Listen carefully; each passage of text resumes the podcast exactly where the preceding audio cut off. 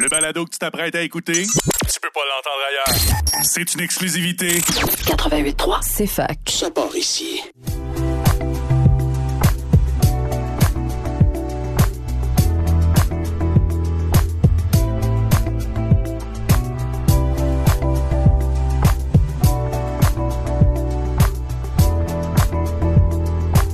Et bonjour, vous êtes sur les ondes du CFAK 83, Félix Morin au micro et vous écoutez comme à chaque mois les longues entrevues. Et ce mois-ci, je suis avec Caroline Dawson. Alors bonjour Caroline. Salut Félix. Ça va bien? Ça va pas mal. Alors, pour les personnes qui pourraient ne pas te connaître, tu es autrice et sociologue, euh, professeur de sociologie au Cégep Édouard Montpetit, autrice de Là où je me terre et de plein de textes épars dans plein de recueils de textes. Et tu as été nominée quand même pour le prix des libraires et finaliste au combat des livres de Radio-Canada par nul autre que Michel-Marc Bouchard. Mhm. Et ce fut un combat enragé. Tu as eu tout un défenseur pour avoir écouté quelques, quelques défenses. Euh, je vais commencer avec une question de base. C'est, euh, bon, moi, je n'osais pas en parler quand je préparais cette entrevue-là, même si ça en était parlé un peu avant.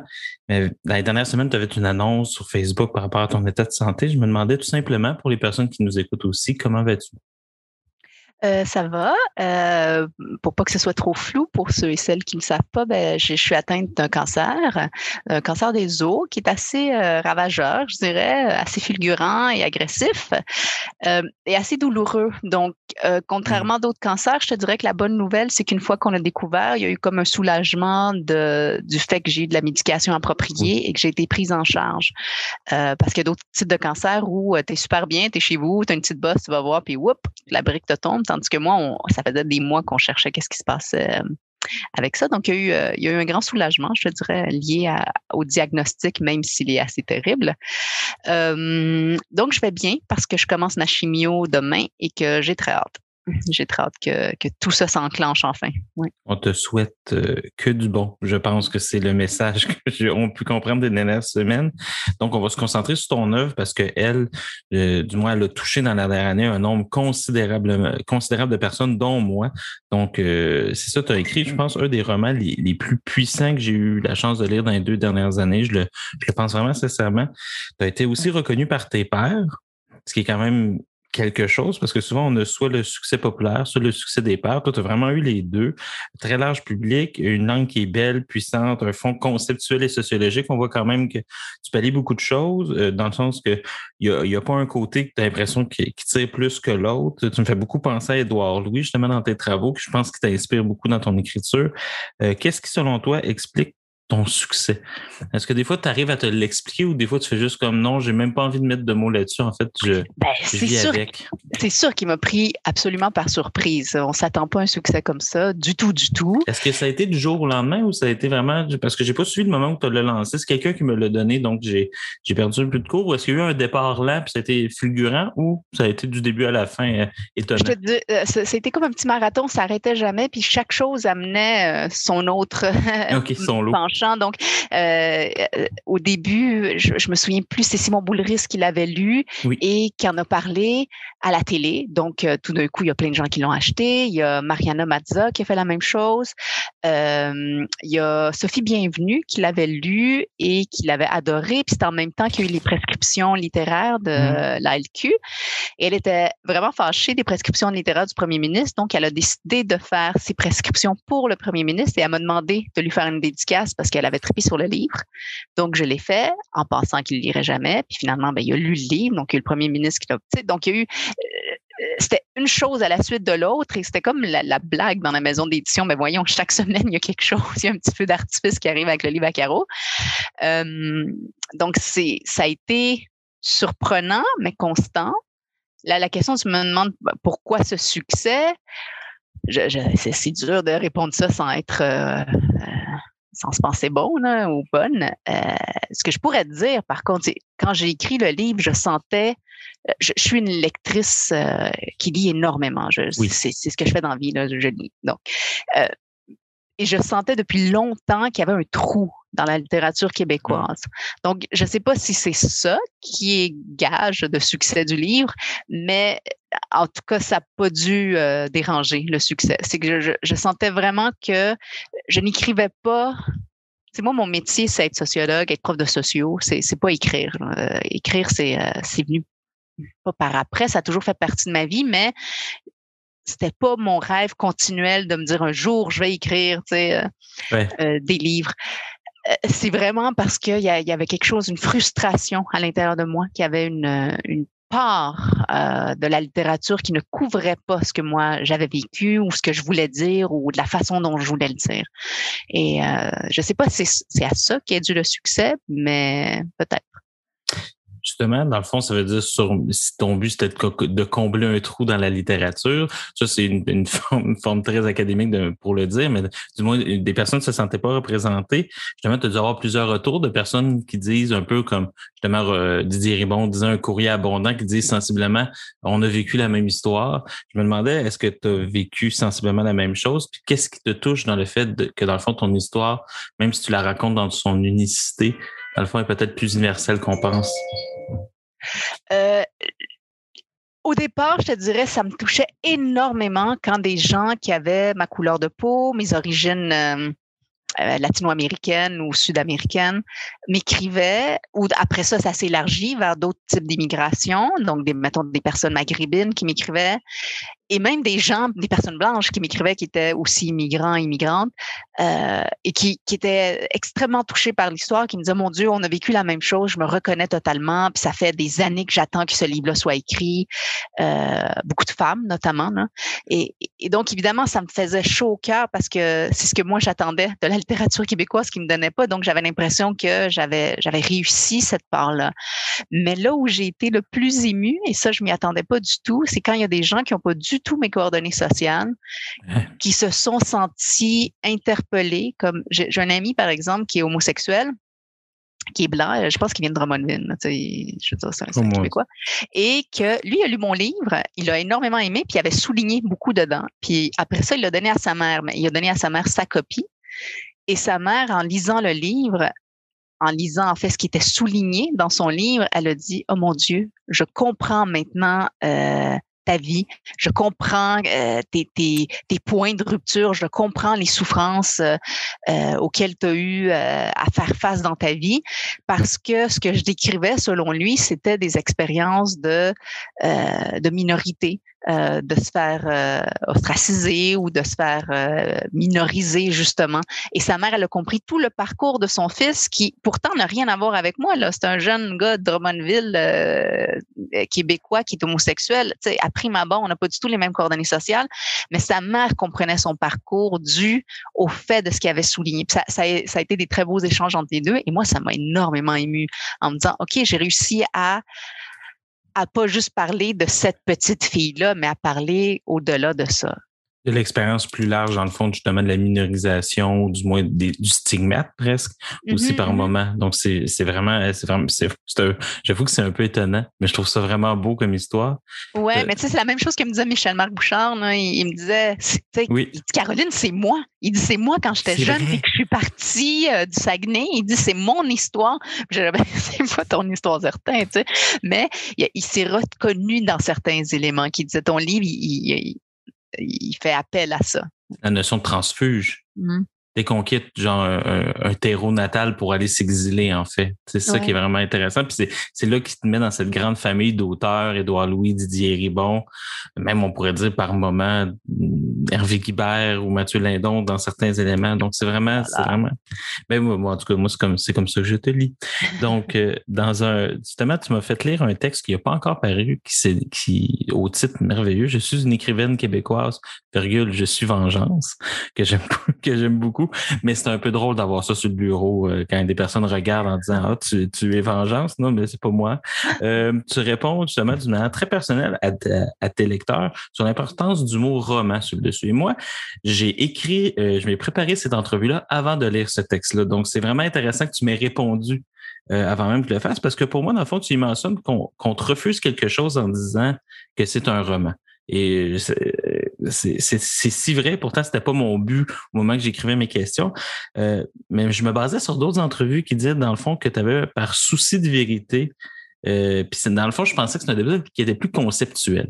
Genre, je pense c'est à Jean-Philippe Lowe que tu avais dit que pour toi, euh, c'est peut-être parce que tu es sociologue, mais il y, a, le mot vérité, puis à un moment donné, tu voulais pas trop t'enfarger, tu pouvais pas, la mémoire faisait en sorte que tu pouvais pas restituer la vérité sociologique. Donc, le roman te permettait ça. Mais dans ce texte-là, tu nous apprends que c'est le désir de faire entrer ta mère et cette histoire dans le champ littéraire qui t'amène à choisir ce mot.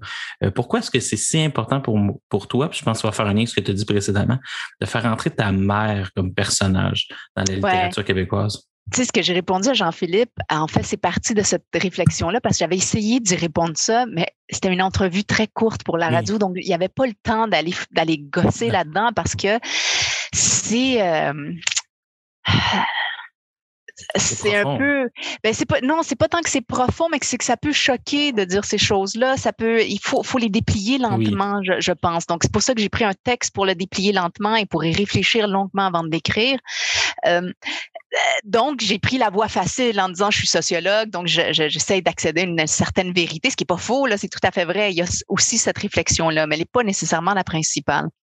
La, la principale c'est que quand je lisais constamment, je me trouvais et je nous trouvais, ma famille, et je trouvais ma mère complètement effacée de la littérature québécoise.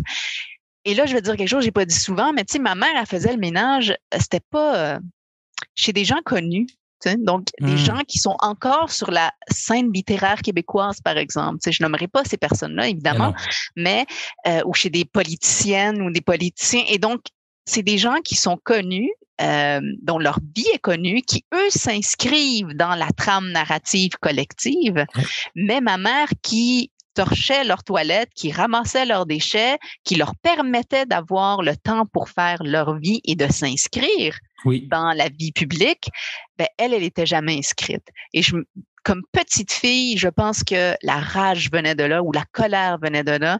Et, pour reprendre les mots d'Annie Ernaux, là, quand dit j'écris pour venger ma race, moi, ma vengeance, le venger ma race, c'était ça. C'était essayer, c'était pas de, donner honte aux autres personnes, mais de, de, de donner à ma mère la place qu'elle mérite dans la trame collective. Et donc, ma mère, c'est pas ma mère comme c'est ma propre mère, mais c'est aussi ma mère. Euh, euh, des femmes comme ma mère, il y, en a des centaines et des centaines et des centaines. Moi, j'en ai connu plein. sais.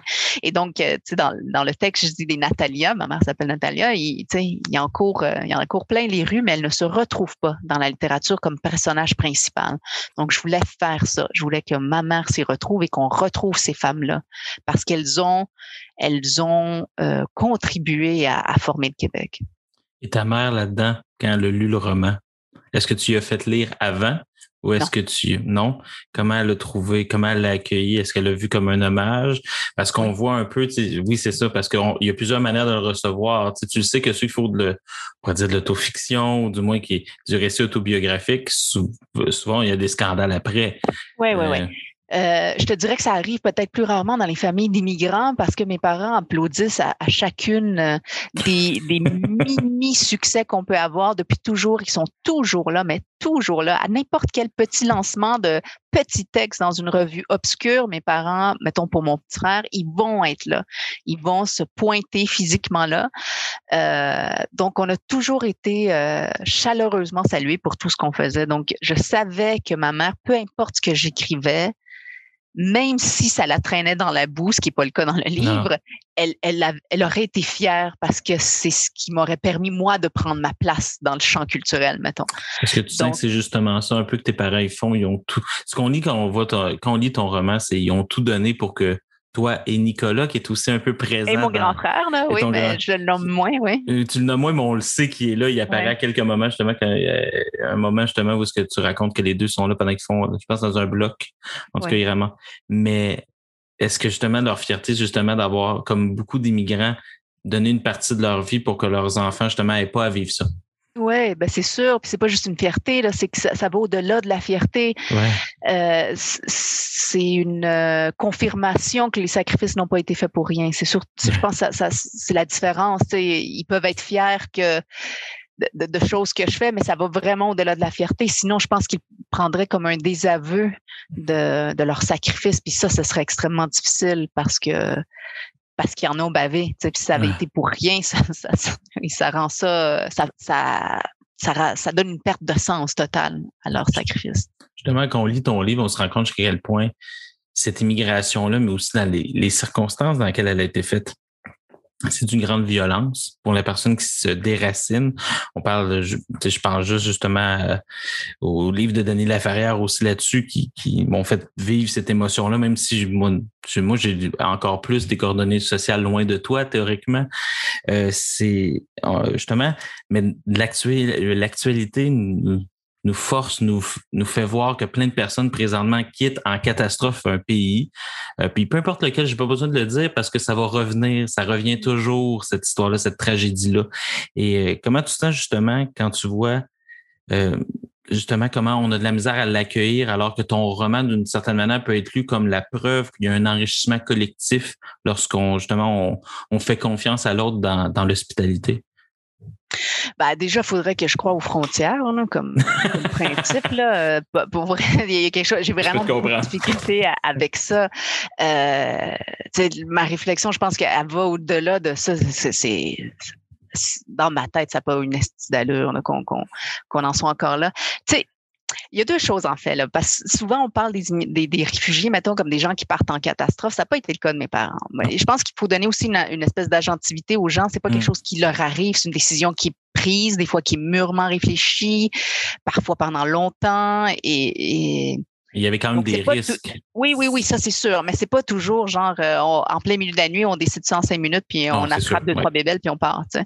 Euh, donc, ça d'une part, euh, mais donc, c'est un choix. C'est un choix. Puis je pense que ça, de le, de le garder en tête, c'est c'est aussi beau. Euh, c'est pas euh, mes parents, c'est pas quelque chose qui leur est arrivé. L'exil, c'est quelque chose qu'ils ont choisi eux-mêmes de se faire ça parce que ben, parce que ça valait le coup selon selon leur leur vision des choses à ce moment-là en tout cas.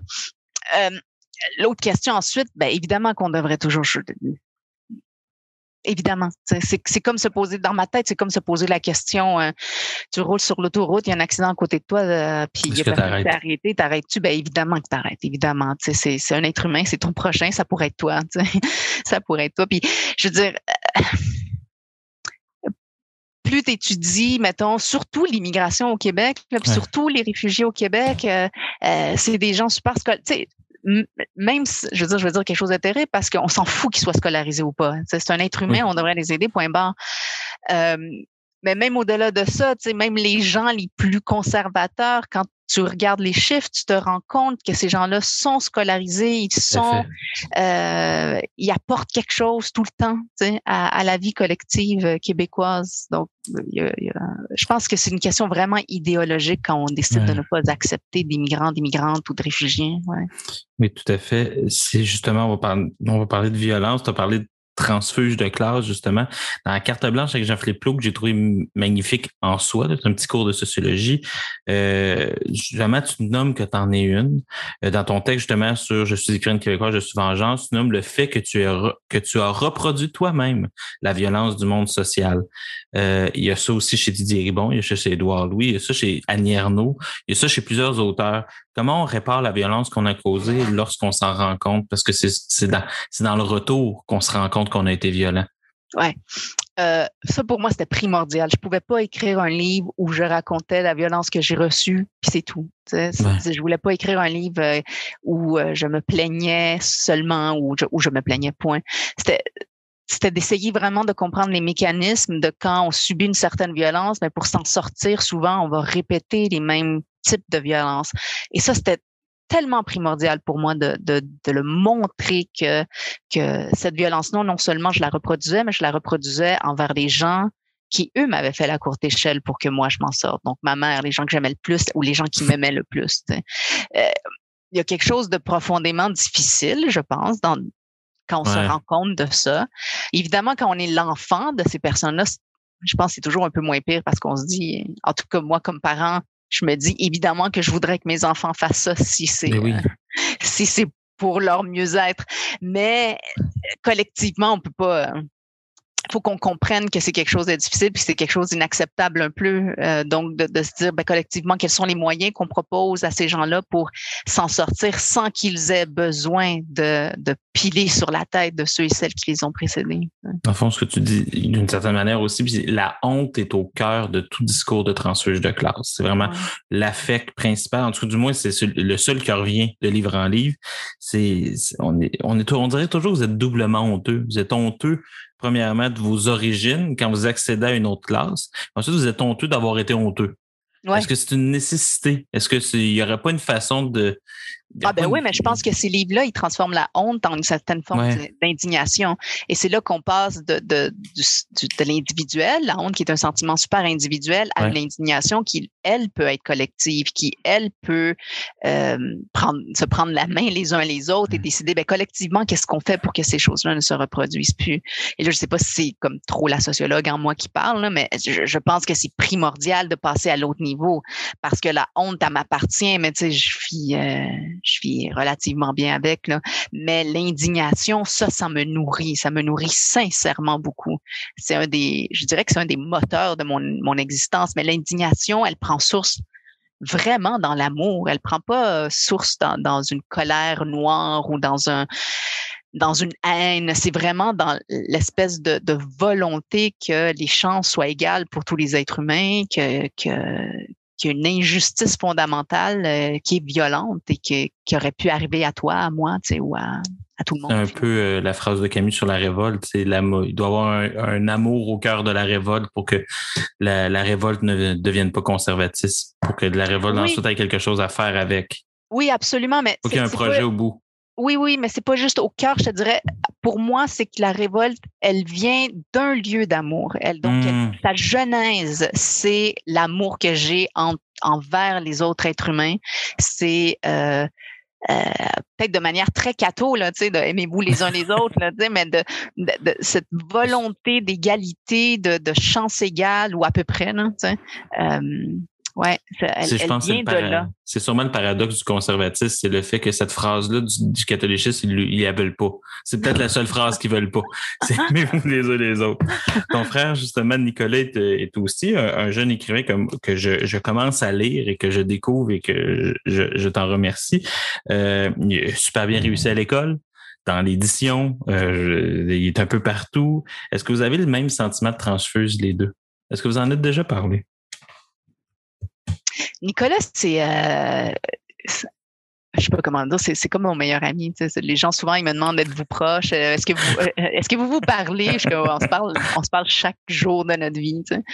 Euh, donc on est-ce qu'on s'en est déjà parlé? Oui, mais pas en ces termes-là. On se parle mmh. tout le temps. Donc, je, on ne s'assoit pas pour se dire euh, Et puis, suis-je honteux? oui. Mais lui, je te dirais que ses coordonnées, elles sont aussi, il y a quelque chose de fondamental dans le fait qu'il est homosexuel. Et ça, ça gobe une énorme partie de son identité.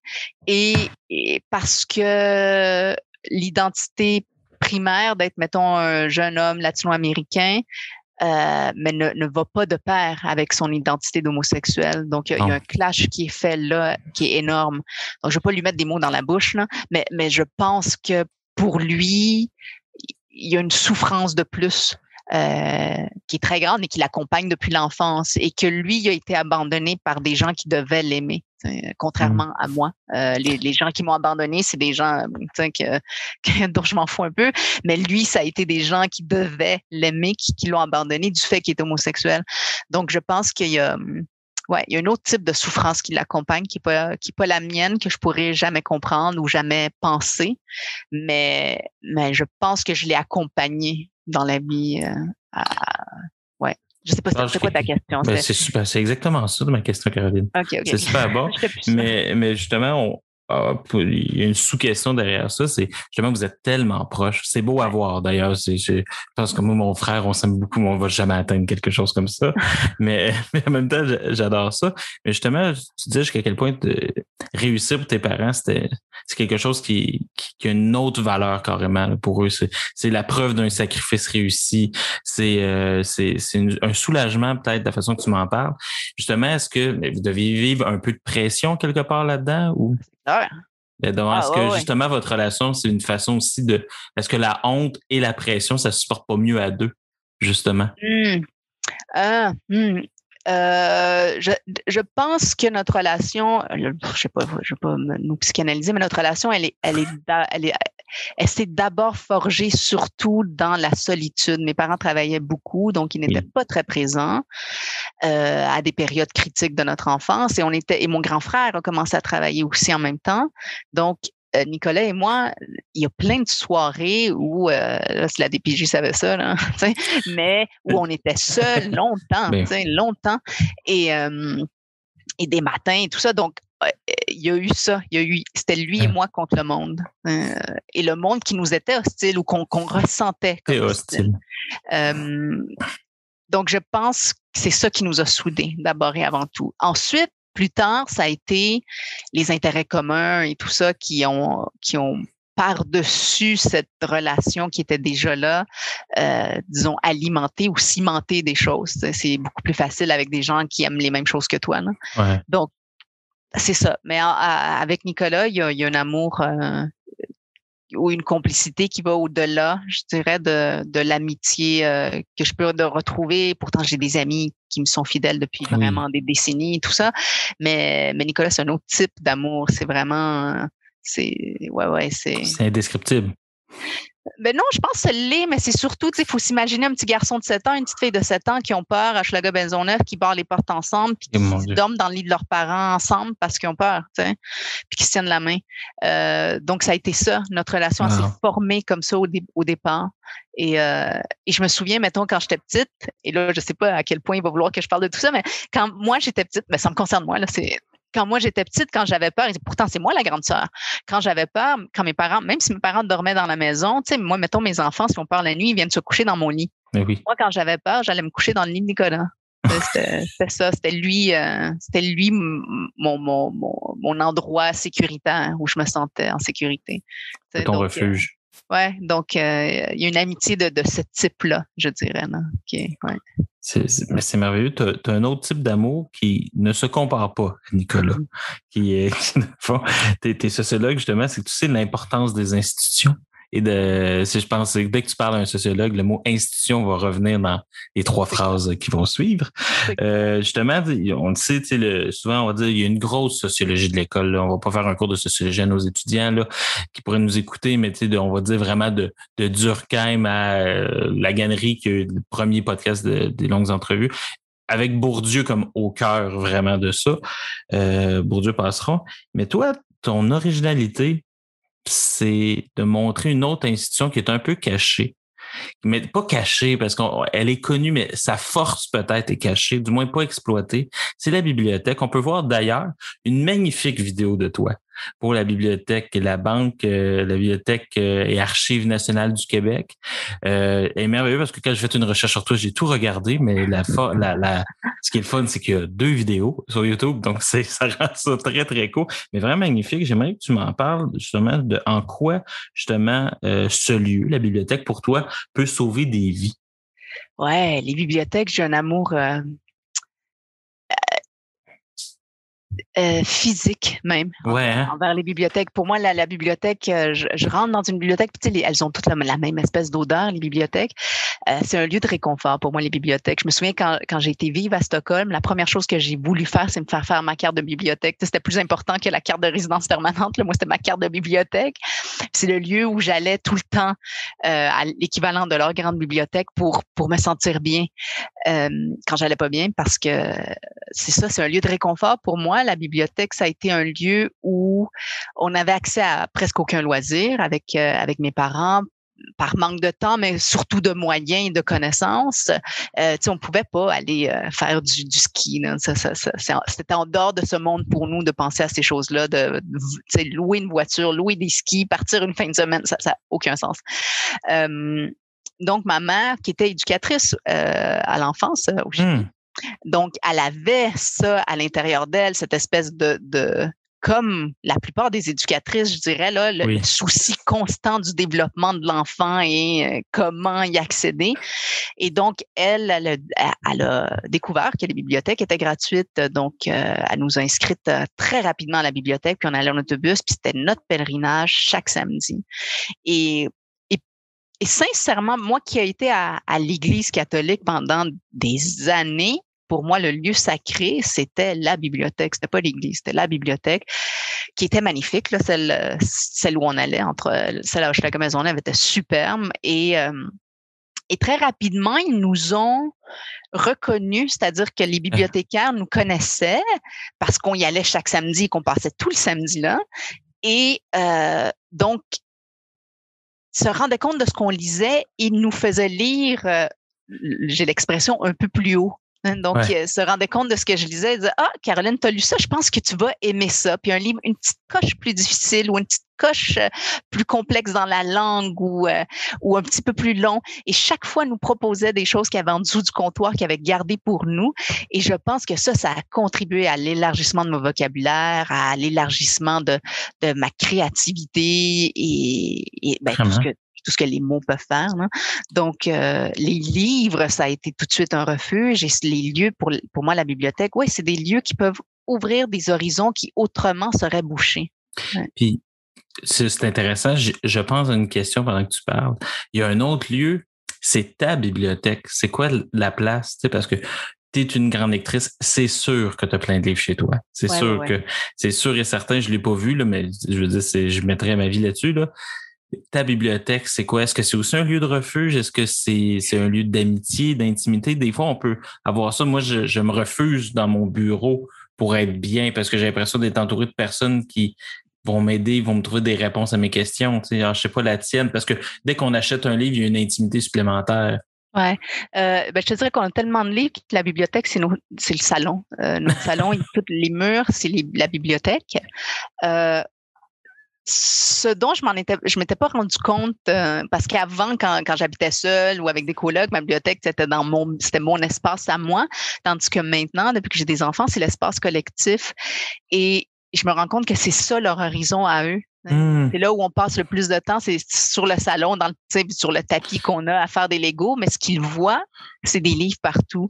Puis il y a quelque chose de- que je trouve de très émouvant là-dedans, c'est ça qu'ils voient, c'est c'est des livres constamment. Et à un point tel que, que mes enfants, mettons, quand ils se font mal, tu sais, ils tombent, mettons, ils se font un petit bobo, leur réaction, c'est d'être dans nos bras puis de dire Je veux un livre, je veux un livre, parce que ça les sécurise. Euh, donc, je, je me, je me rends compte que c'est une des choses que j'ai bien faites dans la vie, c'est d'avoir réussi à leur passer ça, le, le- le réconfort ou Wow. l'importance des livres pour, pour, euh, pour s'évader ou, euh, ouais, ouais. C'est vraiment, c'est vraiment beau, un beau témoignage. Il y a, un- il y a un auteur que le- il y a un chapitre sur Régent du Charme, en fait, qui, qui se pointe euh, le nez, justement, en disant, je sais pas, je me souviens pas, pas, je sais pas justement si c'est le nez qui va, c'est lequel euh, de Régent du Charme? Non, La vallée des Avalées. Ouais. Ah, le classique. Ouais. Euh, on félicite ces bibliothécaires-là, que si jamais ils écoutent, on, vraiment, là, on a, c'est tout un choix. Justement, c'est, puis tu dis là-dedans que, euh, dans le fond, il t'a fondé. Ouais. Moi, je me suis arrêté quand j'ai lu ça. J'ai dit, c'est fort comme terme. Justement, est-ce que pour toi, écrire des livres maintenant, c'est un peu payer une dette? C'est Ah, fonder, parce que ça va fonder d'autres personnes. Tu sais, J'espère que tu le sais- j'espère que tu le sais. Non, ça, je sais pas, mais c'est je le très dis. beau. De manière très normative et prescriptive. Ça, ça va fonder des personnes. Ben, quand j'ai écrit, je voulais payer une dette euh, à ma mère, je voulais payer une dette à, à la petite fille que j'étais, de me dire, euh, tu sais, un jour, je vais venger ma race, puis je vais, je, vais- je vais faire ça.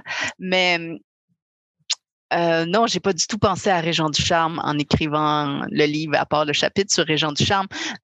C'était plus de, de me rendre compte qu'il y avait d'autres choses. Tu sais, à la bibliothèque de l'école, c'était beaucoup de livres, euh, évidemment, là, des livres pour enfants, oui. puis très, très vite, j'avais fait le tour, tu sais, des livres, puis j'étais dans le club de lecture de l'école, puis tu sais, fallait lire C'est genre sûr. 100 livres. Puis, tu sais, au bout de genre trois mois, j'avais lu mes 100 livres. puis là, je m'ennuyais. Fait que euh, je pense que c'est la bibliothécaire qui m'a mis ça sous la main, tu sais. et je- Oui. je- le, le travail de ces gens-là, de l'ombre, euh, des éducateurs, des éducatrices, des bibliothécaires, de certains profs qui arrivent par des petits gestes à nous Ouais. amener juste un petit peu plus haut et qui peuvent changer complètement notre, regard sur la vie, sur le monde, sur notre propre vie. Euh, et oui, en lisant Régent du Charme, je sais pas ce que j'ai compris à cet âge-là, sincèrement. j'ai dû rien comprendre, mais peu importe. Peu Non, importe, il m'est resté quelque chose. Il m'est resté quelque chose, une envie d'écrire, une envie de lire, une envie de folie, une envie de, de dire les choses comme elles ne peuvent pas se dire. Et ouais, donc euh, il y a eu ça. ça. ça a été fondamental.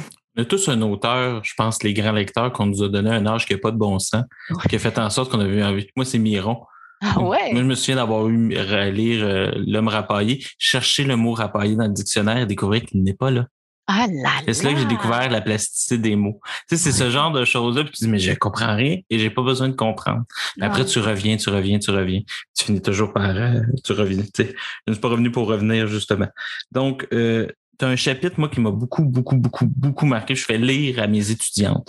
Euh, pourtant, je suis professeur d'éducation à l'enfance, donc c'est pas supposé être ça que je fasse lire, mais c'est tellement parlant. C'est le manger de merde. Je, m'excuse, c'est entre guillemets pour les personnes chastes à l'écoute. Tu mentionnes que ton intégration a passé par la honte et le rejet de ce qui t'a constitué dans ta famille. Euh, tu vas même plus loin, tu nommes le mensonge comme une manière de devenir quelque chose comme une Québécoise. Euh, en quoi le mensonge a été un instrument d'intégration comme migrante sur, moi j'ai lu donc je sais la réponse mais pour les personnes c'est pourquoi on a besoin de mentir quand on est une immigrante pour s'intégrer? On a continuellement besoin de mentir. Je pense que j'ai dû apprendre à, euh, désapprendre à mentir. Je te dirais même ça. Oh c'est assez, oh, c'est assez terrible. Est-ce que tu dis ça seulement pour qu'on te croie lors de cette entrevue? Non, non, parce que je pense que j'ai beaucoup changé aussi comme personne. Eh oui, j'espère. J'étais pleine de, de nœuds et là, j'en ai plus. Euh, bon, peut-être qu'un psychanalyste dirait d'autres choses parce qu'il dirait Ah, ah ton cancer. oui, mais ça, on va leur laisser ce genre d'interprétation-là, pour ma part. Mais non, c'est une petite blague. Il faut bien faire des blagues avec ça. Oui. Euh, mais, mais tout ça pour dire non, je pense que j'ai dû désapprendre à, mentir. Ben, en fait, c'est moins pour les autres que pour moi-même, pour savoir qui hmm. j'étais moi-même. Parce, parce qu'à la fin, c'est à toi continuellement dans le mensonge. Oui, exactement. Quand tu es continuellement dans le mensonge, tu, ne sais plus quelle est ton identité. Je pense que j'ai arrêté peut-être de me mentir une, après à peu près à l'adolescence, quand, ben, quand j'ai été au Chili pour la première fois et mmh. que j'ai réalisé que même si je parlais avec l'accent chilien, même si euh, je vais au Chili, j'ai le faciès, puis je parle l'espagnol comme tous les Chiliens le parlent, je passe pour une Chilienne. Pourtant, il n'y avait rien qui me connectait avec les jeunes. On n'avait pas ah. les mêmes codes culturels. Tu me parlais d'émissions que j'avais jamais vues, de chanteurs que je connaissais pas, de nourriture. Moi, je parlais un espagnol, bien que l'accent était là, mais j'avais des expressions de mes parents, dont des expressions qui dataient d'il y a 30 ans. Tu sais, c'est comme si euh, mmh. arrive, il y a un jeune ici puis euh, de, de, de 12, de 15 ans, puis il dit Hey, watatata, tu sais les gens sont comme, ben voyons, qui, qui parle comme ça, personne. Donc, je, je détonnais aussi. Et c'est là que je me suis rendu compte, ben, de la culture, c'est ça qui fait quitter, dans le fond. Oui, vraiment. Et que ma culture était québécoise. Et de ce fait, j'étais québécoise, peu importe la couleur de mes cheveux, ce que je mange, ce que je mange pas, la, la, langue que je parle à la maison. Euh, la langue que, tu parles. Oui, euh, euh, c'est là que je me suis rendu compte, ben, ma culture, tout ce qui m'a constitué comme être humain culturel, ben, c'est la culture québécoise. Donc, je suis québécoise, point barre, et j'ai arrêté à ce moment-là de me mentir à moi-même en disant, je dois faire semblant d'être québécoise. Je peux être n'importe quoi puis demeurer québécoise parce que solidement, je le sais, j'ai les éléments culturels. L'endroit où tu te terres, c'est d'ailleurs un autre moment très marquant dans le livre où tu espères te taire, c'est du côté des humiliés. Je pense que n'importe qui qui écoute cet entretien depuis le début le comprend très bien. Euh, ça, part de l'image de ta mère à genoux et humiliée de faire des ménages. Euh, et ça va jusqu'à une image, moi, qui m'a aussi beaucoup touché, c'est celle de Tommy, 11 ans, qui est, euh, selon tes mots, déjà mort socialement au moment où tu, tu le rencontres. Est-ce que ça explique justement ton ton choix, on va dire, naturel vers la sociologie plutôt que vers la littérature? Parce qu'on sait, les deux pôles sont là, mais on le voit dans le livre quand tu parles justement de ce discours-là de la sociologie qui, qui te semblait presque révélé. Euh, Est-ce que ça, ça, explique ce choix-là? Est-ce que c'est parce que c'est le, le, meilleur domaine de savoir pour justement mener à terme euh, ce, ton projet de transformation du monde, comme dirait mon vieux professeur d'université? dans tes questions, Félix, parce que tu m'amènes toujours à quelque part des choses que dont, je n'ai pas parlé dans le livre, mais que j'aurais pu parler. C'est euh, parce que c'est ça le but, eh, sinon tout le monde, ça sert à rien. C'est vraiment, c'est une excellente question dans le sens où, oui, j'ai parlé dans mon livre, par exemple, le fait que la sociologie, ça a été, je sais pas si c'est le meilleur moyen, mais c'est, en tout cas, c'en est un qui, pour moi, euh, tu sais, je dis dans le livre, pour moi, ça a fait, ça a été comme l'équivalent d'une langue maternelle. Mmh. Euh, quand la sociologie, quand elle parle de domination, de rapport d'exploitation, ces termes-là, c'est comme si tout d'un coup, on me parlait dans une langue qui faisait sens, mmh. qui, qui donnait sens et faisait sens au monde dans lequel je m'étais trouvée toute ma vie. Donc, c'est comme si tout d'un coup, tout le monde parlait une langue que je comprenais, puis que là, quelqu'un me parlait ma langue maternelle, puis je me disais, mais mon Dieu, mais c'est comme ça que je comprends l'univers. Hein. C'est avec ces mots-là. Donc, ça il y a eu ça d'une part, mais en même temps, puis vraiment en même temps, parce qu'au même moment, la même session au cégep, j'hésitais entre la littérature puis la sociologie, et j'ai eu un désamour de la littérature mmh. parce que c'était des profs super conservateurs que j'avais. Euh, et, je pense qu'un pan de la littérature euh, qui, qui est très conservatrice et, et j'avais euh, une prof à ce moment-là que je ne nommerai pas et qui m'a qui, a agi euh, de façon contraire. De la même façon que je tombais en amour avec la sociologie, j'ai eu un désamour pour la littérature où je me suis dit, mais mon Dieu, cette femme, jamais je voudrais penser comme elle. Si c'est ça la littérature, ça ne m'intéresse pas du tout. Et donc, je me suis éloignée de la littérature pour me tourner vers la sociologie. Ouais. Donc, c'est pour ça que ta question, je la trouve vraiment, je suis comme, mon Dieu, comment il fait pour savoir ça? non, tu, ben, des, espions, des espions.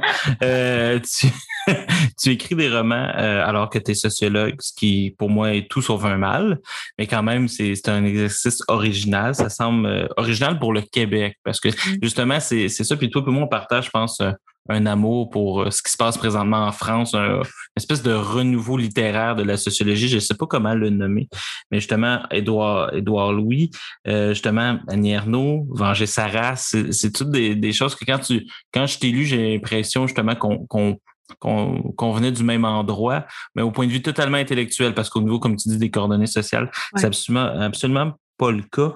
Pourquoi est-ce que, selon toi, passer par le ton besoin de littérature. Tu es passé par la littérature, Luc, de la sociologie pour euh, dire justement peut-être la, vérité sur le monde social. Qu'est-ce que ça fait? Ben, Est-ce que c'est parce que le moyen permet de toucher plus de monde ou c'est des fois même par humilité dans le sens que c'est pas une étude complète. Donc, tu disais, j'aime mieux dire euh, justement la littérature. Je, passe par la sociologie tous les jours. C'est mon oui. pain c'est ce que je fais. C'est une passion. Ouais, puis je passe par la sociologie tous les jours. J'enseigne à des étudiants et des étudiantes qui, eux, vont l'avoir en eux et en elles à des centaines d'étudiants par session depuis, là, ça fait 15 ans que j'enseigne. Donc, il y en a eu une tralée de, de gens qui, à, qui j'ai enseigné. Donc, c'est, c'est pas vrai que je choisis la littérature plutôt que la sociologie. Donc, la, la sociologie, je l'ai choisie, je continue à la choisir tout le temps. Euh, je l'ai fait en littérature parce que c'était ma passion autre. C'est ce qui, c'est ce c'est ce qui me meut à tous les jours. C'est ce que je fais quand, quand je suis triste, quand je m'ennuie depuis tout le temps, depuis petite. Donc, quand je suis triste, quand je m'ennuie, quand je suis en colère, quand, quand j'ai rien à faire, je traîne toujours un livre. Tu sais, on n'est pas obligé d'être comme ça, mais moi, je suis comme ça et, et, je ne voyais jamais ça. Mais les deux, pour moi, sont très... Euh, sont, sont pas. Euh, sont pas incompatibles. Non, puis même plus, j'essaie constamment dans mes cours, par exemple, euh, habituellement, en tout cas quand c'est pas le temps de pandémie, euh, depuis des années, ce que je faisais, c'est que je choisissais un livre qui était pas au programme, tu sais, qui qui était pas au programme scolaire. Les étudiants, les étudiants n'avaient pas à l'acheter. Euh, mais les 15 dernières minutes de mon cours, moi, je lisais un chapitre du livre. Il y avait, il y a pas d'examen dessus, là. Donc, euh, c'est un peu weird au début, c'est un peu étrange. Les étudiants les étudiantes sont comme, mais, qu'est-ce qu'on ferait? On prend-tu des notes? Je suis comme, mais non, vous écoutez. puis jusqu'à ce que je finisse par dire, écoutez, c'est comme la messe. Il y a quelqu'un qui vous parle, vous écoutez, puis là, vous dites qu'est-ce que je fais avec ça, je sais pas. tu pars avec, ça se peut que ça te fasse rien, ça se peut que ça, ça travaille en toi, ça se peut que ça change ta vie. Est-ce que c'est en lien avec le cours ou en lien tes, tes, tes goûts du moment? Euh, ben, souvent, je lisais euh, De retour à Reims de Didier Ribon parce qu'il y avait de la sociologie, mais qu'il y avait le côté littéraire qui était assez fort aussi. Donc, ça me permettait de faire des liens, mais sans leur dire, vous voyez le lien avec le cours. C'était juste passer sous silence, faisais juste lire. Donc, je choisissais un chapitre, je lisais un chapitre, le cours d'après, le chapitre suivant, le cours suivant, le chapitre suivant. Puis, rapidement, c'est devenu un moment de recueillement. Puis je me suis rendu compte que mes étudiants et mes étudiantes, à l'âge qu'ils ont, euh, et elles ont, il y a personne qui leur fait la lecture. On fait plus ça à l'âge adulte, puis c'est une grande perte, c'est tellement beau. Donc, euh, j'ai commencé à faire ça et, euh, et, rapidement, ils aimaient ça. Je me suis aperçu que ils fermaient leurs yeux, il y en a qui souriaient, il y en a qui, qui disaient, j'ai hâte à la suite. il y avait, il y, a, comme quelque chose qui se crée dans la salle de classe, puis ça apaise aussi, finir le cours comme ça plutôt que avez-vous des questions? Non, OK, bye. Donc, et, et, ça me permettait, quand je fermais le livre, je leur disais, ben, allez en paix. C'était comme ma, ma, petite blague continuer avec la messe, allez en paix. Puis ils partaient avec ça. Et je sais pas ce qu'ils faisaient avec ça, mais j'ose croire que la littérature leur permettait de, de voir des aspects de la sociologie aussi et vice-versa. Donc, je pense pas qu'elle soit si éloignée que ça. Donc, justement, pour toi, tu dois déplorer ceux qui font un découpage trop au couteau des disciplines. Parce qu'en fond, on le voit, par exemple, ces auteurs-là qu'on parle sont, sont, vivement attaqués par des sociologues ou des littéraires de profession. T'sais, ceux qui font profession de garder la chasse, garder des professions. Donc, toi, tu as peut-être, je sais pas si c'est brouiller les pistes, du moins de créer un dialogue entre ces deux, euh, ces deux mondes-là. Mmh, ben, je sais pas. Il, il, il coexistent. Donc, c'est juste ça. Donc, prenons, prenons, acte. Ils coexistent et c'est tout. Puis, en tout cas, ils coexistent en moi. Fait que je sais pas faire autrement. Je peux pas écrire un livre où je sors la sociologue de moi complètement. complètement. Je ne saurais pas faire ça. Je ne pourrais pas le faire. Je, peut-être que c'est un signe de faiblesse, mais je, je, je, ne serais pas capable. Et de la même façon, quand je donne mes cours, je pourrais pas enlever la littérature. Dans mes cours, la littérature est constamment là. Euh, comme toile d'horizon, par exemple, ou je leur lis des poèmes, ou on, on travaille sur des trucs qui sont de l'ordre de la culture. Ou, euh, alors, je sais pas. C'est que moi, mais c'est tu ne saurais pas faire autrement. Non, c'est ça. C'est la, la, réponse que je pourrais te donner. Ouais. Je te dirais c'est une belle nécessité. Euh, de, dans ton chapitre, dans euh, ton chapitre La Révolution tranquille, il y a des racines que, que tu développes aussi dans ton texte d'Espacito qu'on trouve dans Libérer la culotte. Très beau collectif d'ailleurs qui m'a accompagné une partie de l'été. D'ailleurs, c'est toujours bizarre de lire ça sur une terrasse. Je, je tiens à le dire. Surtout quand on est un gars, hein, j'imagine. Le petit livre rose libérer la culotte. Mais écoute, c'est parce que personne pense que c'est, c'est autre chose que, des mauvaises intentions que de ma tête. Ouais, c'est clair. Donc, euh, j'ai fini par. C'est devenu mon livre de chevet parce que la honte sociale, c'est apparu de moi. Euh, tu, tu, expliques justement la chance que tu as eue de pouvoir choisir de, de jouir d'une sexualité libérée. Parce que tu ta mère, par exemple, ta grand-mère n'a pas vécu. Euh, tu dois avoir profité de ce privilège sexuel des occidentales. Tu mentionnes la difficulté comme femme racisée et j'ai adoré le terme exotisé. À un moment donné dans le texte, moi, ça m'a beaucoup parlé de revendiquer pour toi. Peux-tu expliquer ce que tu entends justement par cette euh, difficulté comme femme de revendiquer pour toi ta sexualité? Est-ce que ta sexualité au départ passait toujours par le regard des autres? Oui, mais c'est que deux pans à ça. Il y a d'un côté le fait que, évidemment, que je me trouve chanceuse et je pourrais jamais dire le contraire. D'avoir fui le Chili comme femme à l'âge à, l'âge où en tout cas on commence à avoir des relations ou, moi, je ne sais pas à quel âge les gens commencent, mais, mais moi, en fait je le sais, c'est à 17 ans que les gens commencent. c'est ça, je, sais, je suis pas mal certain que tu le sais, mais on va, on va garder mais bref.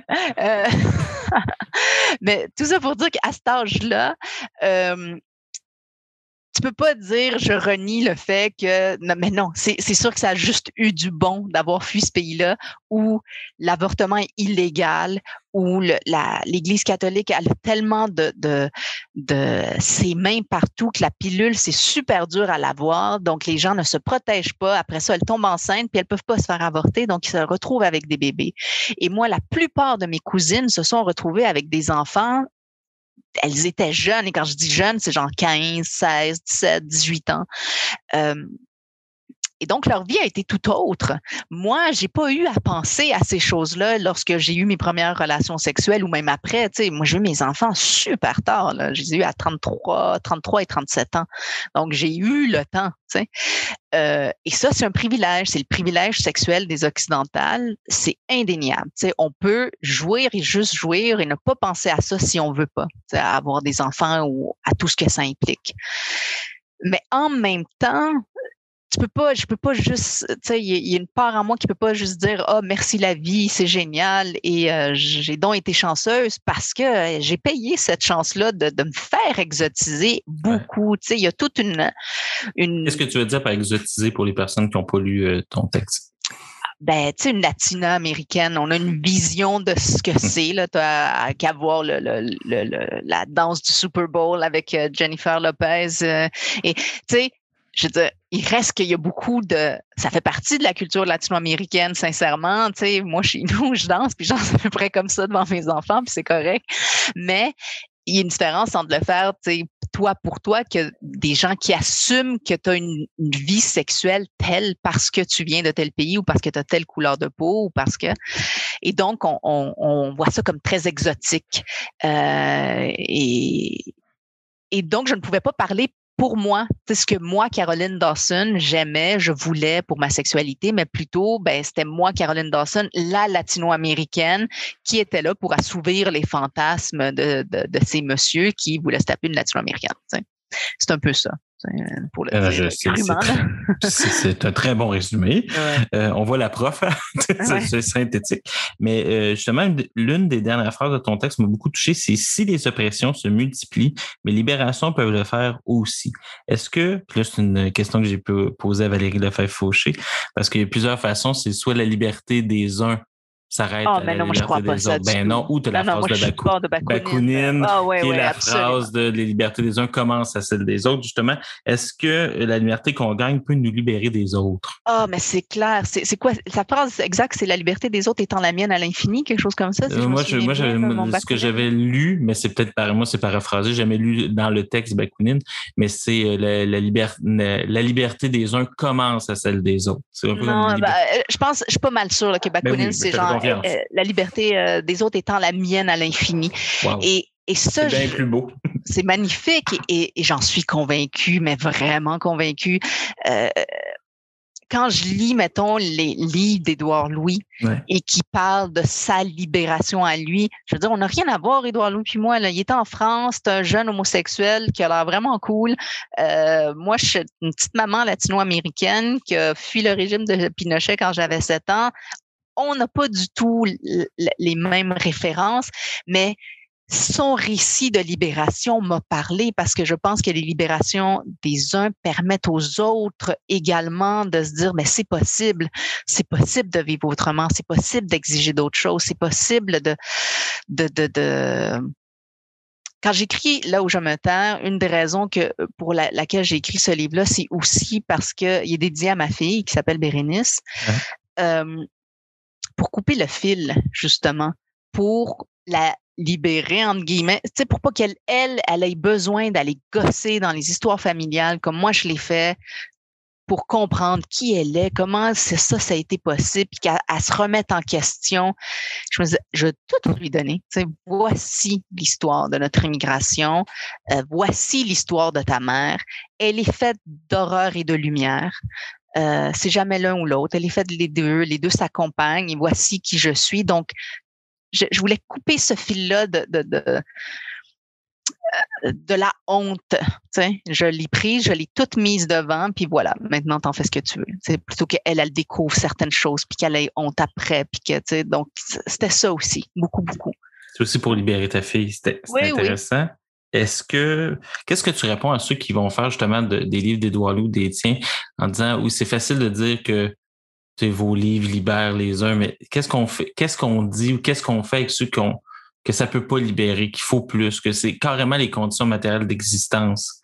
Tu sais, c'est, on dirait comme, est-ce qu'à la fin c'est juste du discours ou est-ce que c'est ce discours-là est nécessaire pour accompagner la libération matérielle?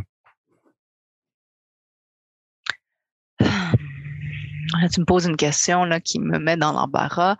Parce qu'on va euh, dire quelqu'un comme Camille va dire qu'il faut du pain et la bruyère. Il faut jamais commencer qu'il faut dire qu'il faut juste manger parce que c'est pas vrai. Puis il faut pas juste espérer parce que c'est pas vrai. Il faut toujours tenir les deux ensemble. Quand j'ai écrit mon livre, ce qui était super important pour moi, c'est que ce livre puisse être lu par ma mère. Euh, et que ce livre puisse être lu donc par des gens euh, où le français peut être un peu complexe, mais où les chapitres sont courts, où euh, tu n'es pas obligé de lire à l'infini. C'est pas une épopée de 500 pages. Je voulais un livre court au chapitre très court, où genre ma mère peut le lire juste avant de se coucher parce que ça va y prendre 10 minutes. Euh, et où la langue, hmm. bien que j'y ai mis énormément d'efforts, j'ai essayé de la simplifier constamment aussi. Euh, donc qui est un travail d'enlever les florilèges euh, langagiers pour que ce soit compréhensible très rapidement. Donc, je te dirais, je ne pense pas que la littérature, elle soit contre. Euh, euh, ça s'adresse aussi à ces personnes-là. Hein. C'est pas juste, il y a des gens qui ont des mauvaises conditions objectives d'existence qui n'ont pas accès à la littérature, puis il y a les littéraires qui ont des conditions objectives d'existence euh, à faire rêver. Euh, je pense que les deux peuvent se mélanger. Moi, ma mère, elle a toujours lu, tout le temps. Elle faisait des ménages, puis ce qu'elle faisait, c'est lire. Elle, quand on prenait l'autobus, elle lisait dans l'autobus. Et donc, Ouais, euh, je pense pas irréconciliable. non, c'est pas irréconciliable. C'est sûr que c'est facile à dire pour moi qui vis dans ce milieu-là, qui, tu sais, je, suis très consciente là, du fait que en ce moment, je ne suis plus du tout cette petite fille-là, mais pas du tout. Tu sais, pas juste ma vie est faite de livres, de, de j'œuvre dans le domaine culturel. J'ai un bureau au cégep où j'ai la chance de parler à des étudiants où j'ai la chance de faire des discours constamment. Mmh. Euh, puis en dehors de ça, pour parler de conditions objectives d'existence, mon mari est médecin, euh, ça gagne de l'argent. Notre, notre, avenir est assuré. Il y a, comme... Je On reconnaît les privilèges. Ouais, mais je, je je peux plus me faire faire semblant que oh mon Dieu, je suis encore. Tu sais, c'est pas vrai là que je suis. Euh, euh, oui, il y a du racisme là, mais subir le racisme quand je me souviens, mettons, quand j'étais petite, je voyais mon père euh, se faire dire des, insultes racistes quand il travaillait. Mmh. Mais c'est pas pareil se faire dire des insultes racistes par quand tu travailles puis tu n'as pas le choix de garder ta job puis tu es en train de laver un plancher puis que tu sais, faut, faut que tu l'avales. Que moi, de me faire dire ça puis que ça me ça me touche comme sur le dos d'un canon parce que j'arrive chez nous dans mon petit appart du plateau, dans mon grand appart du plateau avec euh, mon chum médecin, euh, mes deux enfants en santé. Tu sais, il, y, a quelque chose, il y a une violence supplémentaire beaucoup plus grande. Et, c'est là, toute la, question de l'intersectionnalité. Moi, je la trouve super importante parce que c'est pas vrai que le racisme qui me touche est le même racisme qui touchait mon père, même si on peut dire les mêmes mots. Le retourne dans ton pays, comme me disait, qu'on me dit maintenant, est loufoque. Le retourne dans ton pays qu'on dit à mon père, il était d'une violence incommensurable. Donc, euh, ouais, c'est les mêmes mots, mais c'est pas les mêmes c'est pas le même contexte, je dirais. Donc, pour revenir à ta question, oui, ben, en tout cas, c'est sûr qu'il faut changer les conditions objectives d'existence. C'est primordial. Mais euh, elle peut s'accompagner de livres. on dirait que c'est une, fausse. Je l'ai posé, je, je j'y crois pas à ma propre question, mais pas l'avocat du diable, mais il faut aussi des, faut, faut l'accompagner, il faut la faire comprendre. On dirait que c'est pas, j'ai la misère à croire qu'on peut juste changer d'un seul coup. Sinon, on ferait la révolution puis ça aurait déjà fonctionné. Ouais, oui, ouais. Puis c'est aussi prendre conscience de nos propres, euh, tu sais, mettons, euh, euh, ma mère, euh, si on lui demande, je sais pas, peut-être que je me trompe, mais je pense que, tu sais, elle, renierait jamais son passé de femme, tu sais, maintenant ta retraite, mais elle renierait jamais son passé de femme de ménage parce qu'elle va dire, ben, c'est ça qui m'a permis de t'acheter tes portables, tes ordinateurs, qui a permis de payer tes études, qui a permis de faire en sorte que toi et tes frères, vous arriviez là où vous êtes. sais. Fait qu'elle dirait, ben non, je, recommencerai demain matin, les yeux fermés là, à laver des bécosses. Euh, mais je pense qu'en lisant mon livre, elle s'est, rendue compte aussi, même si évidemment qu'elle se rendait compte, c'est pas moi qui lui ai ouvert les yeux sur la violence qu'elle subissait, mais elle se rendait compte que je me rendais compte de cette violence-là aussi. Et donc, il y, a aussi ce, ce miroir-là qui, qui aujourd'hui lui fait peut-être un peu plus de peine qu'il lui faisait à l'époque, c'est que c'était c'est pas venu, c'est pas juste ça m'a permis de te payer ton portable, mais ça a permis aussi à une colère de germer en toi qui qui est celle de la petite fille qui voyait sa mère faire ça et qui se disait mais merde, c'est pas juste la vie. Donc dans le fond, au contraire, ça l'a pas libéré par une empathie, par une reconnaissance de la violence. C'est une culpabilité de n'avoir pas pu te cacher cette violence là à toi. C'est pas pas de la cacher, je pense, parce qu'il y avait aucun moyen, mais de, de, de se rendre compte qu'elle existait en plus aussi pour les enfants. Elle, a pensé que, je pensais ça, elle pensait qu'elle, elle la subissait, puis les enfants vont être corrects, parce que là, ils vont avoir leur portable, puis ils vont avoir leur cahier, puis ils vont avoir tout ce qu'il faut. Tandis que là, elle s'est rendu compte que, oh non, elle existait également pour eux parce qu'ils la voyaient. Ils la voyaient constamment, puis c'est impossible qu'ils la voient pas. Donc, euh, donc, je pense que euh, si elle avait pu s'en libérer à, une certaine époque, euh, en tout cas, sachant ça, elle aurait eu plus de volonté pour le faire aussi. Ouais. peut-être, on, va le laisser décider si c'était une bonne ou une mauvaise chose. Ouais. Mais tu travailles présentement sur un recueil de poésie. Ouais. Est-ce que tu peux nous en parler? Ça, c'est une question. Oui, juste être je sûr peux pas, parce que. je peux pas dire c'est qui l'éditeur encore. Il n'y a Non. rien de signé. Ils m'ont demandé de, puis ils m'ont demandé de, garder le titre secret parce qu'il est beau. Ah, mais- Euh, mais je peux te dire, oui, c'est sur quoi? Euh, ben, je travaille sur deux choses, mais ça, ça c'est plus scanné. Je te dirais, là, il, il va paraître. Euh, et dans pas si, si longtemps, euh, dépendamment de ce que je peux faire avec, avec ma maladie, mais, euh, mais tout est là. nous, on est rendu à- aux corrections. Donc, euh, en gros, c'est. Mais ça, ça touche un peu de ce dont on vient de parler. Euh, c'est l'espèce de sentiment qui m'a envahi quand je me suis rendu compte que mon fils allait avoir 7 ans. Donc, quand il avait 6 ans, puis s'en allait sur ses 7 ans, je me suis dit, mais merde, c'est l'âge que j'avais quand j'étais arrivée au Québec. Puis on dirait que j'ai eu une espèce de empathie pour moi-même, ou je sais pas comment le dire, tu l'expression en anglais, feel sorry for yourself.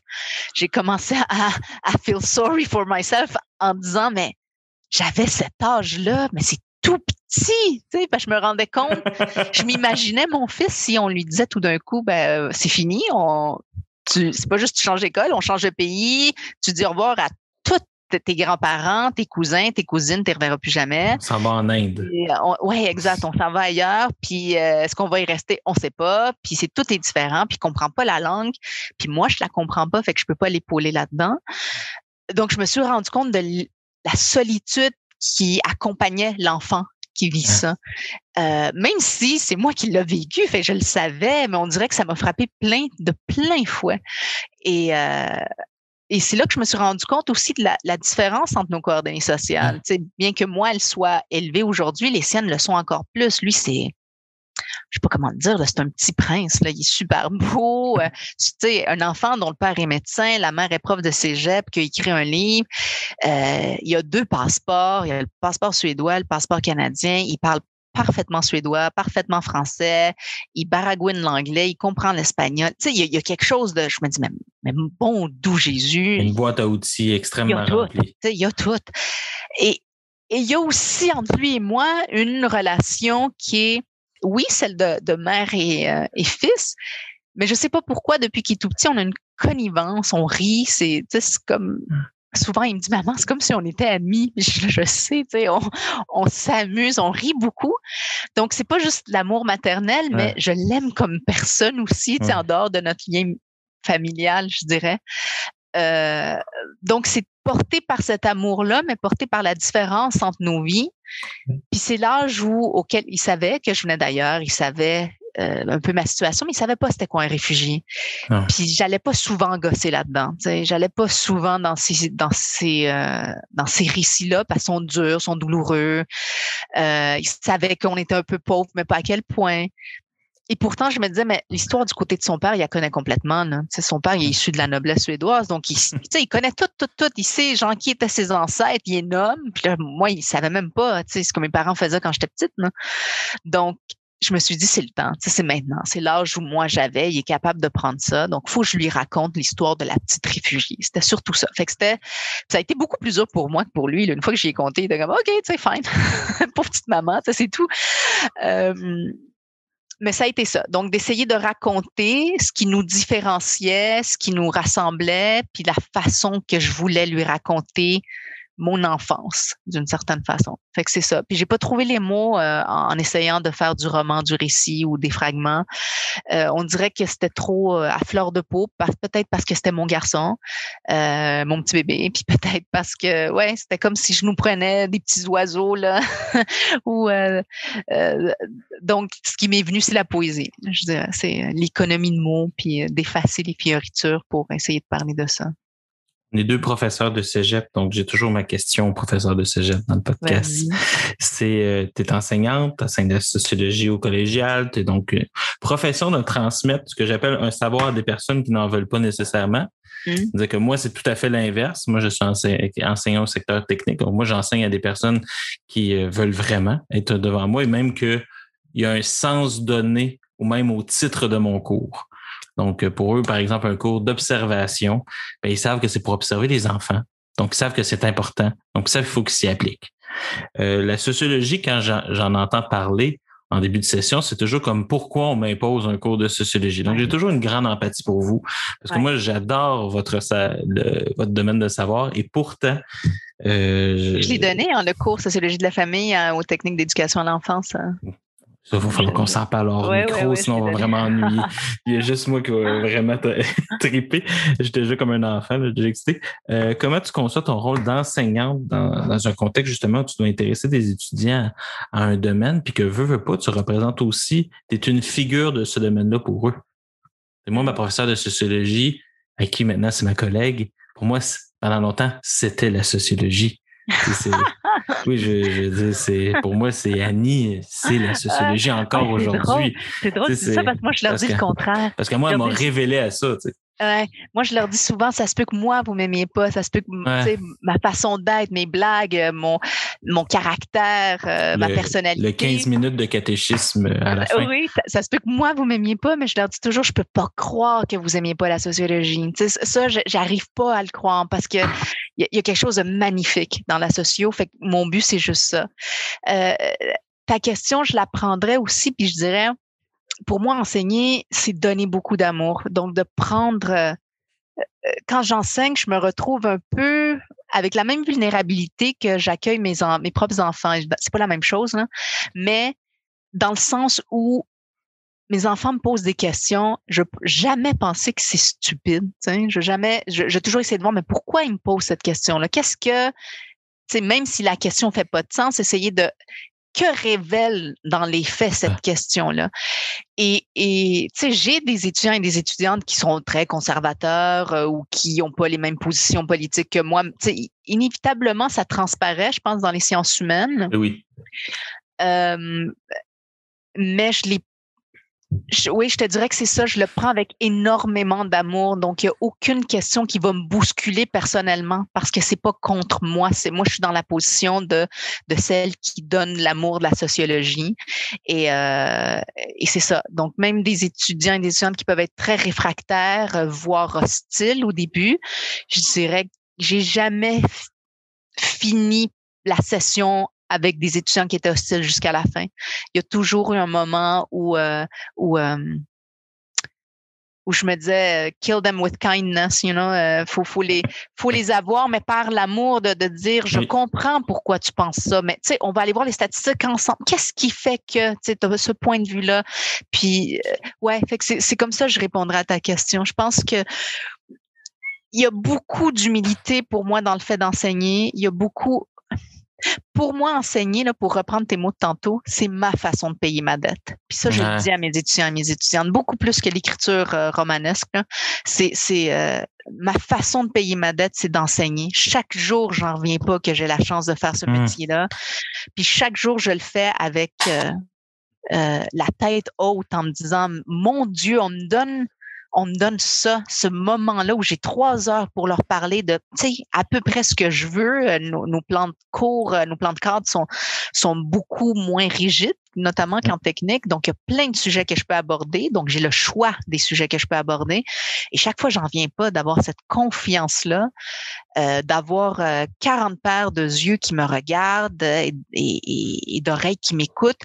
Mais je me dis, mais ça n'a aucun sens de faire cette confiance-là. Donc, j'essaie constamment de, de redonner, puis vraiment de payer ma dette. C'est ma façon de payer ma dette, je dirais, l'enseignement. C'est intéressant que tu... Ben, premièrement, je pense qu'on partage le sentiment que, commun. Moi aussi, j'ai l'impression d'enseigner pour payer ma dette. Euh, pas étudiante, ma dette euh, de vie. Un sens, c'est euh, mais pourtant, tu te dis ne pas aimer une enseignante qui a réussi à ne pas te faire. Tu, tu dis, je vois pas comment vous pouvez pas, vous pouvez ne pas m'aimer moi, mais je vois comment vous pouvez pas, je ne vois pas comment vous pouvez pas aimer la sociologie. Pourtant, il y a une, il y a une enseignante que tu as réussi à ne pas aimer et qui t'a fait haïr un, temps à la littérature. Donc, est-ce que c'est l'amour, justement, de pour l'autre pour ta profession. Elle a tout gâché, en fait. tout gâcher si pas d'amour. Non, mais elle a décortiqué la littérature pour en faire quelque chose de tellement petit. Tu sais, je veux dire, t'aimes déjà la matière, puis t'es là, euh, t'absorbes, t'es là, j'aime lire. Et elle, a, réduisait constamment. Je veux dire, je vais pas médire là, sur cette femme. Ça, fait quand même, tu sais, 25 ans. Donc, la pauvre madame. Elle, faisait sûrement euh, son mieux, je peux pas croire. Ouais, mais tu sais, donc, pour moi, le gâcher, la littérature, tu sais. Euh, ouais, je te dirais que ça comme ça. J'espère que j'ai jamais fait ça pour une, une étudiante qui aimait la sociologie d'abord et que moi, je l'ai gâché. Ah, ça, ça me tuerait, mon Ah, mais je pense que c'est ça. Je pense que ça devrait être un impératif. Aujourd'hui, as-tu gâché ton domaine? Ouais. Ça pourrait au moins empêcher quelques niaiseries d'être dites, d'être faites. Dans on va finir l'entrevue comme ça. Moi, il y a un texte que j'aime beaucoup sur l'amitié. Puis euh, dans une lettre justement d'Albert Camus à René Char, il va dire la chose suivante. Il dit Plus je vieillis et plus je trouve qu'on ne peut vivre qu'avec les êtres qui vous libèrent, qui vous aiment d'une affection aussi légère à apporter que forte à éprouver.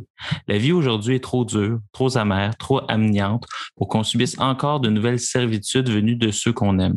À la fin, on mourrait de chagrin littéralement. Il faut que nous vivions, que nous trouvions les mots, l'élan, la réflexion qui font une joie, la joie. Mais c'est ainsi que je suis votre ami. J'aime votre bonheur, votre liberté, votre aventure en un mot, et je voudrais être pour vous ce compagnon dont on est sûr toujours. Même moi, ça me touche beaucoup parce que c'est deux hommes euh, dans les années 50 euh, qui s'écrivent ça. Donc, moi, ça me, ça me touche toujours. Et euh, c'est pour dire, justement, tu reçois ces temps-ci cet amour-là. Beaucoup, je me demande comment tu habites, comment tu la vis. Puis tu viens de le dire, justement, l'amour, c'est un moteur, mais comment que, que justement ce moteur-là te nourrit présentement? Euh, dans ce que tu as lu, la, la, seule chose que je dans ce que tu as lu, la seule chose que je ne partage pas, c'est que la vie est amère. Pour moi, j'ai toujours été du côté de la vie, Félix. Pour vrai, mm. je j'aime la vie, malgré son côté obscur. Il y a, il y a toujours la lumière. Euh, comment je vis tout l'amour que je reçois à sacrifice? Il y a une part de moi qui comprend à peine ce qui se passe, euh, mais il y a une part de moi qui l'a toujours dit. Mes amis me disent, mais tu te rends compte que tu as tout le temps dit ça, tu nous casses les oreilles avec ça depuis des, années. Puis c'est vrai, tu sais, que je leur disais toujours, moi, mon super pouvoir, c'est de m'entourer de gens vraiment brillants, vraiment bienveillants, puis vraiment, généreux. Euh, puis j'ai toujours cru ça, que c'était vraiment un super pouvoir parce que je me retrouve dans des situations où ces gens-là m'élèvent aussi, m'aident, me, me, me donnent des opportunités, euh, mettons, je me souviens des filles avec qui j'organise le Festival de littérature jeunesse de Montréal. Je leur disais toujours ça. Je j'en viens pas à quel point vous êtes intelligente, compétente, sais, je suis comme en amour avec ces filles-là. On s'est jamais chicané. On a fait deux éditions d'un festival qu'on a monté à partir de rien. La première année, pas de subvention ou à peu près. Et il n'y a jamais eu de chicane et je me dis, mais mon Dieu, comme on a réussi? Mais c'est ça, il y a, c'est des gens extraordinaires qui me permettent de faire partie de projets extraordinaires. Et je pense que, sincèrement, c'est un super pouvoir à avoir d'essayer de trouver ces gens-là et de, de s'y coller oui. euh, parce que ces personnes-là nous, nous font devenir meilleurs, sincèrement. Euh, mes amis, mes amis me donnent toujours envie d'être euh, d'être meilleurs et me confrontent en fait par leur euh, leur gentillesse. Euh, dernièrement, tu sais, je, je perds mes cheveux à cause de la chimio qui va être assez solide et, j'ai deux amis du festival qui m'ont dit qu'elles qu'elle allait le faire avec moi, mais elles ont dit, tu sais, c'est pas juste par par souci de Ah, oh, Caroline va perdre ses cheveux, on va le faire. Elle dit, mais tu sais, c'est pour que tes enfants voient d'autres mamans qui ont les cheveux rasés aussi. J'étais comme, oh mon Dieu, mais j'étais tellement émue des raisons qui les poussaient à faire ça.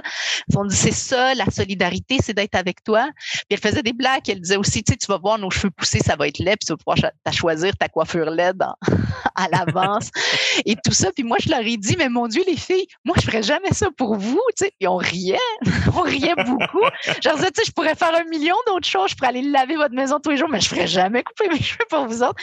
Et là, c'est là, tu sais, que ça me confronte aussi à, mes limites. Je sais que je, donne beaucoup d'amour aux gens que j'aime, mais, mais je me rends compte que je suis entourée de personnes, euh, euh, ouais, où, j'ai une infinie gratitude pour les gens, les, les gens qui m'accompagnent, qui m'accompagnent. Ouais, c'est vraiment un accompagnement. Il y a une, mettons une, une des choses. Je pourrais t'en nommer mille, là, mais tu sais, j'ai une amie qui me fait la lecture.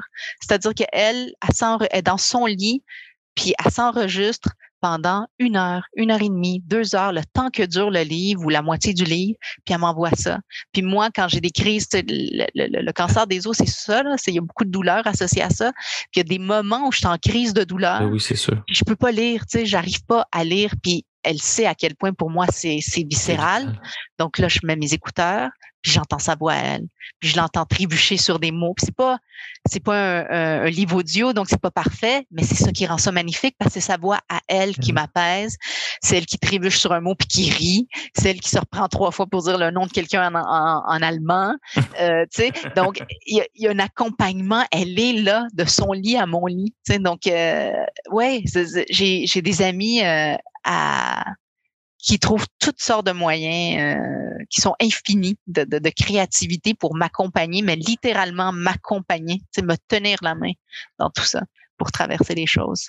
Caroline Dawson, je te remercie pour ah, cette euh, extraordinaire entrevue. Je rappelle à nos auditrices et à nos auditeurs que là où je me terre euh, est une est un c'est mal de ne pas l'avoir acheté. Donc c'est correct. Donc c'est fait. C'est oh je le pense. Ok, vous voyez pas son regard, mais je le pense vraiment. Je pense que c'est le livre que je. Il y a deux livres, je pense, que j'ai acheté à beaucoup de monde. C'est moi de Véronique Grenier et ton livre. Et souvent, j'ai maintenant, je les achète ensemble. Donc c'est uh-huh. réglé pour Noël. Donc et euh, plein de textes à venir et je pense parler à tous nos, nos auditeurs pour te souhaiter un prompt rétablissement. Merci beaucoup.